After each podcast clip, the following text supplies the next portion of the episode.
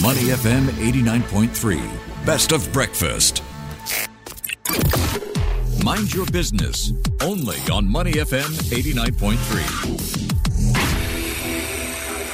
Thanks for staying with us here on Money FM 89.3. Now, we've all heard about greenwashing. That's when companies exaggerate their environmentally friendly credentials. But, Lynn, have you heard of green hushing? No, not really. What is it all about? It's actually the opposite of greenwashing, I hear. That's right, but people have been keeping it a little hush hush. Get it? Uh, yes, it's when firms da- deliberately downplay, underreport, or even keep silent about their climate targets and commitments. Now, I, I, suppose this is for fear of bad publicity or being shamed if they fall short. With a COP28 agenda this year expected to include a global stock taking exercise that will review progress on nationally determined contributions to reduce emissions by 2030. We will find out how much of a concern this rising phenomenon is. That's right. We're joined on the phone this morning by Kristina Anguelova, who she is the head of Asia Sustainable Finance at WWF Singapore. Kristina, good morning. Good morning, Lindley and Rachel. Hi, great to have you with us. So let's talk about green hushing and start off with this wider push that we've seen to become going greener. We've seen this kind of pushed out over the last few years on the back of the pandemic. Um, but that said, though, as this sector has continued to grow, so has the scrutiny by the media, NGOs, and the public. I mean, quite often we'll see on a daily basis in the paper a company criticized for greenwashing. Has this then led to the rise in green hushing?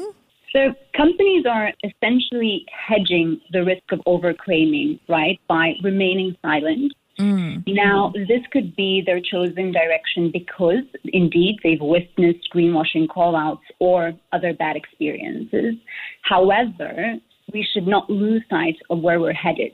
And what re- remains important is that all organizations should disclose both impacts and dependencies, including climate, nature, and social matrix into those.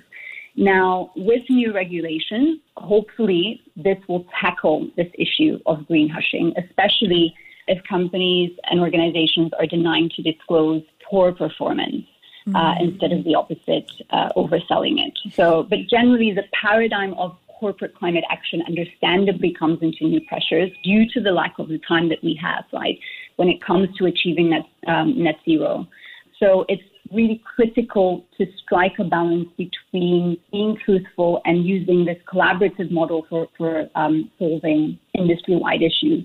And on the po- point of new regulations, for example, we mm-hmm. see quite a strong push from the EU that will eventually trickle down here into Asia as well, just in the regard of, of supply chains, we see this new regulation that, that no imports can come into the EU that cannot now prove that they are deforestation free. So many of these hopefully will come up and, and hopefully this will be uh, one way of solving this issue. That's right. We've only got to have a look at what's happening here in Singapore for Singapore listed companies and their ESG disclosures. So, how much of a concern is green hushing for you? Or do you think green hushing is eventually going to be hushed up too? well, hopefully, again, going back to all of the new regulations that are coming out, mm-hmm. and indeed the need for the global community to work together and, and front runners that are actually looking at the issue seriously um, and disclosing in a transparent manner, hopefully they will serve as an example for others to follow. Talking about the global community, let's talk a little bit about the WWF Sustainable Banking Report. Now, it's assessed the environmental and social integration performance of 36 banks in Southeast Asia and 10 major Japanese and Korean banks. The report found that uh, Singaporean, Indonesian, and Malaysian banks met at least 70% of the criteria on recognizing nature related risks. And on average, Singaporean banks are doing better. Why is that so? So I'll address your question in just a second, but maybe for those listening, I know we've discussed so far the sustainable banking tool here mm-hmm. before, but maybe just a quick introduction for new listeners. So the sustainable banking um, is not only an, an assessment report um, that we issue each year, but it's actually an interactive tool for mm. banks that enables assessments as well as benchmarking of their ESG or their environmental, social, and governance integration performance on both general environmental as well as sector specific issues, and most notably, um, what we consider high risk sectors such as energy, palm oil, um, and this year, the inaugural seafood sector assessment as well. Okay. Mm-hmm. So to your question, mm-hmm. um, why some countries are ahead of others, and in particular, looking at the case of Singapore. Um, additionally, this year, we did a comparison between the banking assessment and the other assessment that we have, SUSREG, which is for regulators and central banks. So a lot of acronyms today. And we found there is actually a correlation between regulatory expectations regulatory support and the direction generally in which the banks in those countries are moving. Also, what's important to acknowledge is the country's NDCs or nationally determined contributions, which illustrate the long term commitments to reduce national um, carbon emissions. And just generally the direction of the countries, right? So, looking at Singapore, of course, we have the National Singapore 2030 Green Plan. On the finance side, we have a lot of um, different uh, introductions in the last couple of years, right? MAS issued the environmental risk management guidelines. On the data and the green fintech development side, we have uh, ESGpedia, ESGenome launched in tandem with the Singapore Exchange um, uh, launching the requirements or mandating TCFD aligned disclosures across all sectors from 2023 launched to 2024. So there are many other examples, including, for example, um, uh, uh, one, one other important thing I want to mention here as well is the introduction of the Institute of Banking's mm-hmm. 12 sustainable finance technical skills competency made to also bring up and really improve the rigor of sustainable finance knowledge within the finance sector in general. All of this trickles down to the private banks as well. And we see that in the fact that the three Singapore banks had net zero commitments. One of them also published a transition finance framework and taxonomy etc., etc. Yeah, no, Kristina, just on the back of that, I mean, this conversation is extremely timely. Obviously, we have the Singapore budget taking place next week. Sustainability, a key theme, as you mentioned, the Singapore Green Plan as well. Sustainable finance is expected to be a key thrust in this year's budget. Some are expecting that we could see the implementation of a national blended finance framework. What are you expecting from the Singapore budget when it comes to sustainability?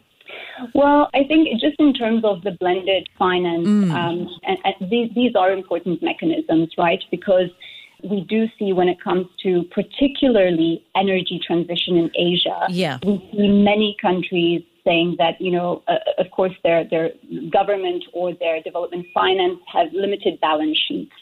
So, for that reason, the region needs a lot of capital, global capital, to flow in to go into transition or green finance. So it, these public partners, uh, public-private, or even philanthropic partnerships are key in these blended finance mechanisms to make these uh, projects basically bankable.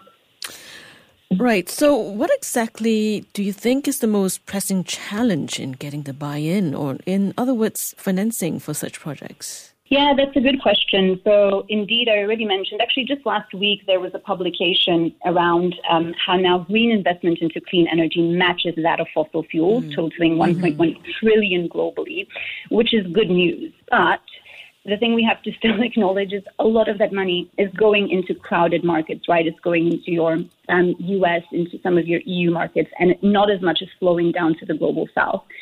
And some of those reasons might be indeed the lack of regulatory clarity as well as alignment. And of course, for investments, that means less clarity. There is higher the risk of financing or cost of capital, or essentially no flow at all.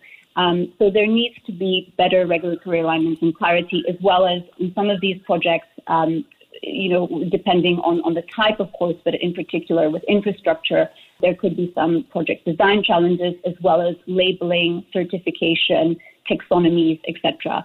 but there are different solutions um, that are being built up in the face of PPPs that are starting to tackle these challenges.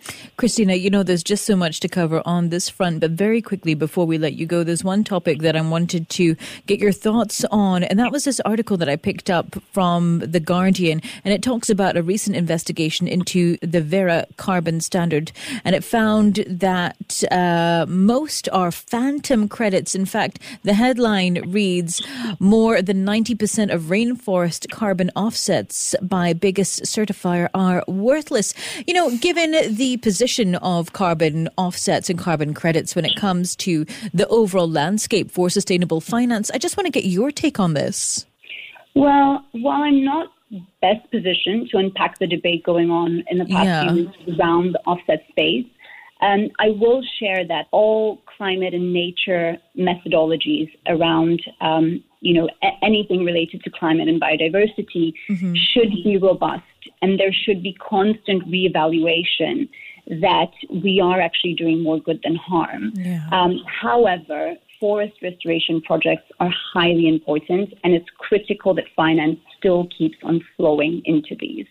Okay, Kristina, that's a good point to end on. Thank you so much for taking the time to speak with us today. Very Thank much, you very Kristina. much. Such a pleasure. Thank you. Wonderful to have you with us. We've been speaking with Kristina Anguelova. She is the head for sustainable finance at WWF Singapore, right here on Money FM 89.3. We are Singapore's most influential radio station. To listen to more great interviews, download our podcasts at moneyfm893.sg or download our audio app. That's A W E D I O.